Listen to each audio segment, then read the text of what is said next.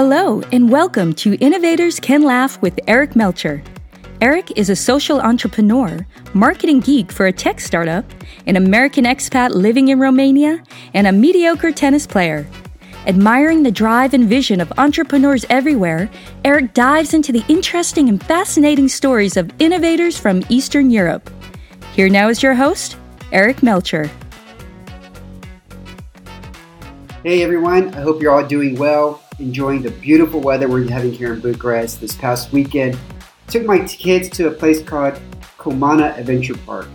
Lovely, fantastic, a lot of zip lining, lots of good eating, uh, beautiful lake there. If you haven't been there, highly recommend you check it out if you are in the Bucharest area. Before I forget, if you haven't signed up for my newsletter, uh, go to innovatorscanlaugh.com, sign up.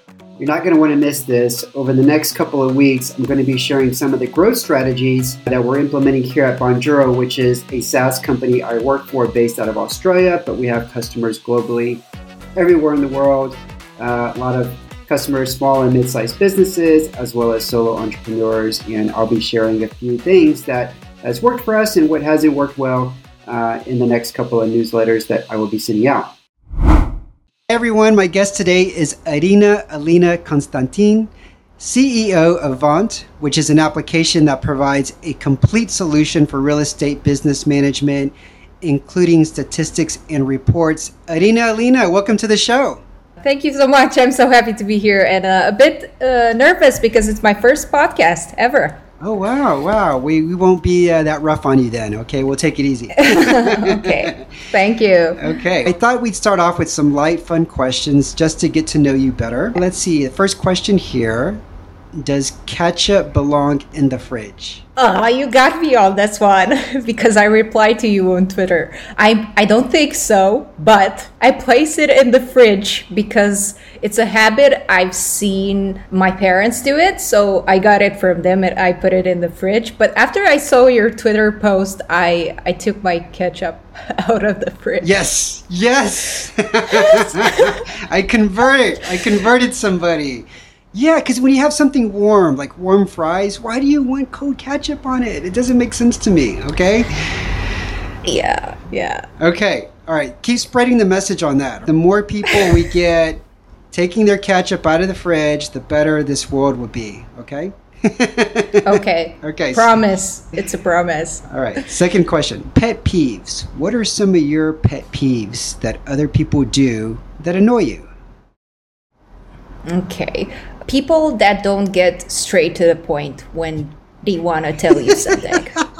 Hi, let's do this and that. Okay, but what is the problem? What is the actual problem? Can you tell me specifically? I, I don't mind taking a feedback. Yeah. I don't like people who just basically just go around the solution, the problem, and I can figure out what's the problem actually. That's one of my pet peeves. Yeah. And another thing is that, that that's a good one right there because yeah. we could devote an entire episode to that one. Because yeah. as soon as you said that, there was three instances that I thought about. First was somebody who works for you, and I thought, oh shit, they better have their shit together, know what they're gonna say, know what they want to convey, and have a solution. Otherwise, it's going to be very rough working, you know, with you. yeah, yeah, yeah. I don't like people who always tell me that I'm right. I don't like to do yeah. that. I want to be around people from where I can learn about different things and different points of view. And I don't want them to tell me that I'm right, that I'm perfect, that I'm wonderful. It's okay. Compliments are fine, but I also want to learn a different perspective. Got it. Yeah. The other two instances I was thinking was as an investor who doesn't come straight to the point and says either yes, yes. or no, I'm going to invest in you. That yeah. must be frustrating. And then the other thing too is like the dating scene. You know, somebody who wants to ask you out, but they're trying to do it in a way where they're not speaking frank or so direct. That's the other instance I thought of. yeah, yeah. It, and I was thinking about the fact that we're, at least from what I've been told is that females don't get straight to the point. point and i was like you haven't met me okay that that was good enough let's move to the next question unless you have another pet peeve you want to share that you think no that's it okay. these are my biggest okay third question what celebrity would you be super nervous to i'm not sure i'll be super nervous to meet and i'll tell you why is that I don't believe in the concept of putting someone on a pedestal.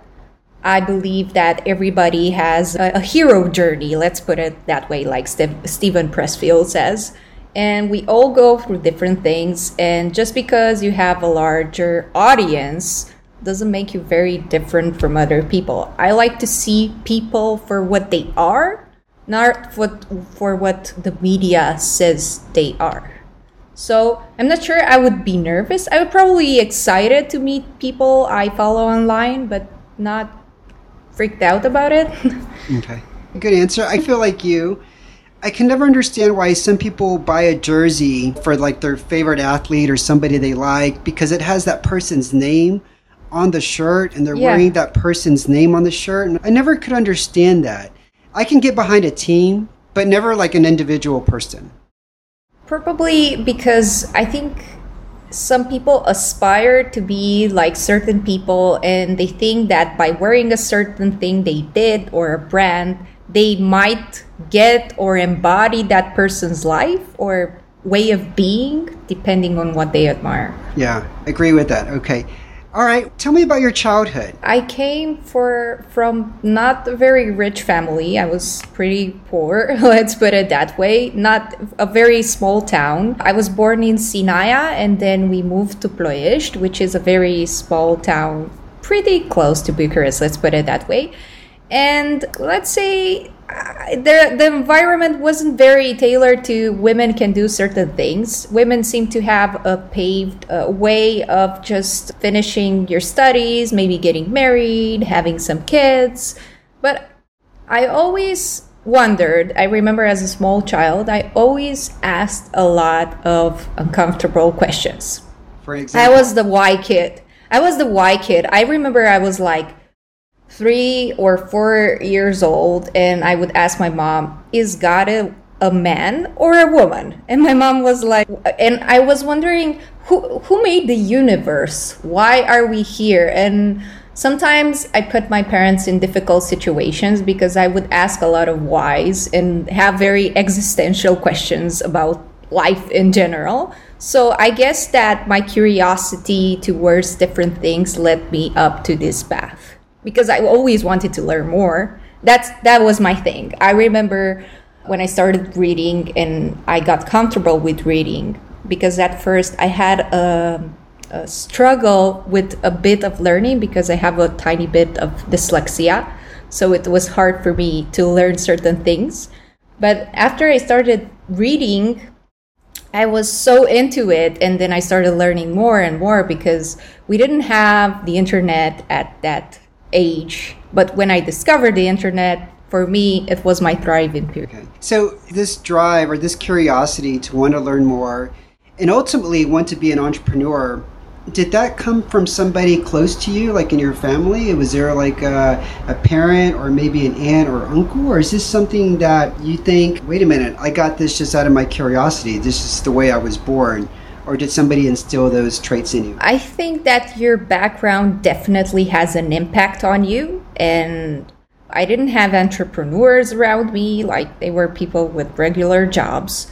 But I remember I was four or five and looking at movies, and I would see all these movies settled in New York with the big business buildings. And I remember there was an actress who dressed very businessy, uh, like professionally. Can't remember the movie though. And I said, Mom, I want to be that person one day. And from then on, I started starting to do different kinds of things. I remember I there was 2008 and there were some financial issues back then and I tried to find ways to make money on my own because I applied for jobs and I was 15 and 16 and nobody would reply to my applications to my mm-hmm. applications. It was something that started in me because I know I didn't have a lot of possibilities when I was young, and I wanted to have them and create the opportunities for myself. What were some of the ways you tried making money when you were 15, 16 back then? For I started learning Photoshop back then and uh, started designing 2D and then 3D items in 3ds Studio Max and Maya and started selling them online. I played Sims and Second Life and I used to make things and sell them online. I did digital painting as well and uh, would price myself really low because I didn't know the market well, but I still made money. Yeah, when you're starting out, you just want to get that experience and get your first client. So, yeah, price yourself low, but then over time, you get to raise yeah. those rates. So, you have this design interest. And what did you study in school? What, what field did you go in? I went into basically science and maths. I graduated, I'm an engineer at, with a major in artificial intelligence. But I always had this thing where I wanted to combine logic with creativity. So I didn't stick to just being a programmer. But I always was always into problem solving. So that's why it brought me to this path where I could use both of let's say my skills, the technical and the creative one.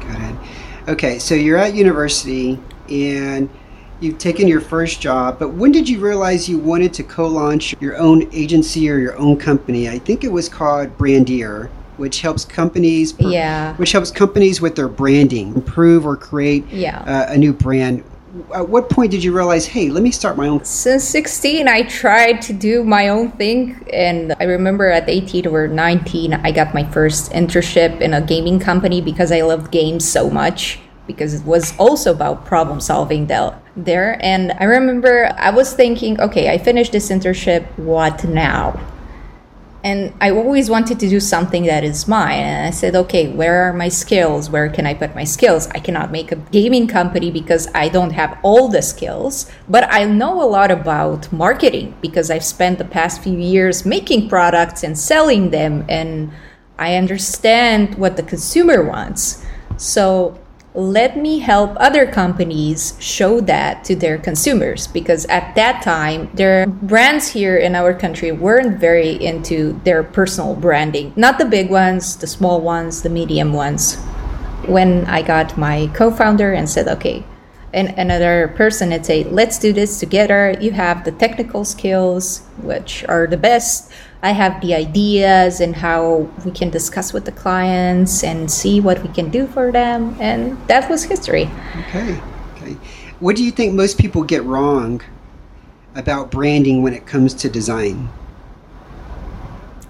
That you just make a logo and put it there. That's, they just pick some colors and put it there, and that's branding. That's not what you do? no, it's not you need to start with a set of values that your company has that your brand wants to transmit not through only the name the logo but your mindset in general. Basically you want to create a brand obsession from the beginning not from so you know where you're going who your customers are how you want to make them feel like and all these things Okay. Okay, after that, you then co founded Aesthetic Works. It's like this yes. auditing software development, a little bit of branding and marketing wrote into one. But then soon after, you launched Vaunt, which is this application yes. that responds to the needs of real estate developers and agencies. And these agencies, maybe they're just starting their business or maybe they have years of experience, but you've got this complete solution for the real estate business management.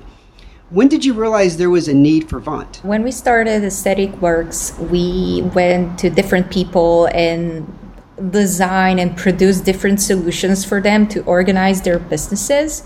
And we had a lot of clients from the real estate industry because we penetrated a niche that needed help because they weren't very into tech back then. They didn't have much of an idea of a branding and the way we presented it, uh, we gave them the perspective what what will happen in the future.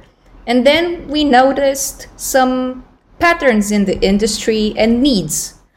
And then we searched and followed and see that the needs are similar in every country.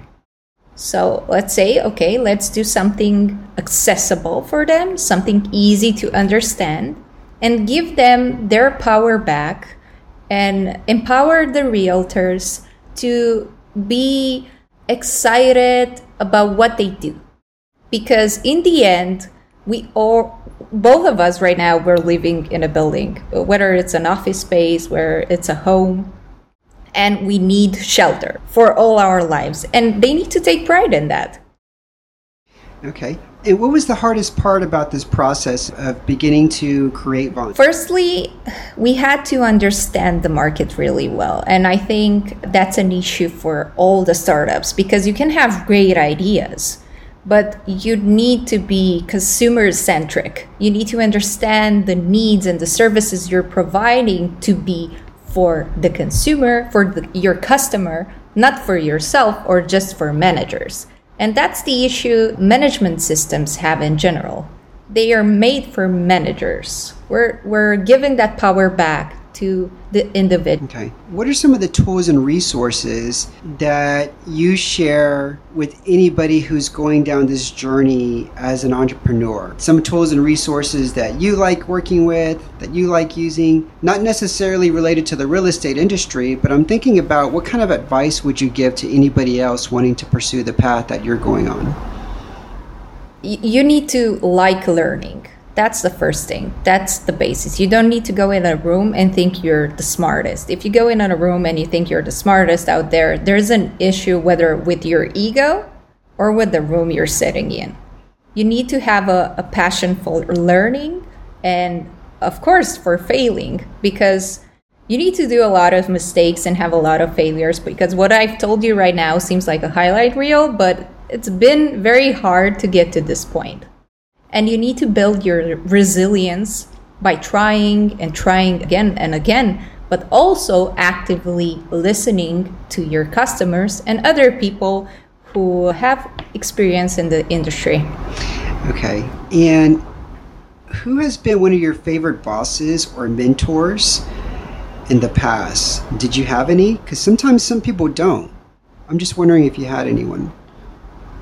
It's funny that you say that. I didn't up to recent, but I get I could say I had like indirect mentors, which which has been people from books, even online personalities that I follow that are either in the VC world. Can I say an age? Sure. Say some of the books, like, some of the podcasts, or any anybody.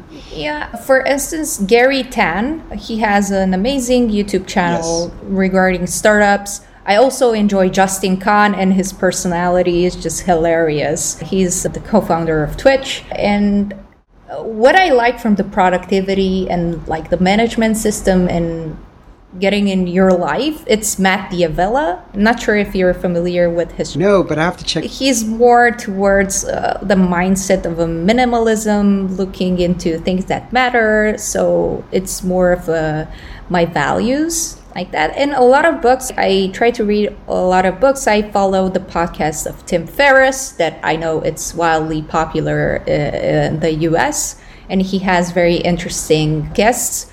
And in terms of emotion and leadership, I enjoy Brené Brown a lot.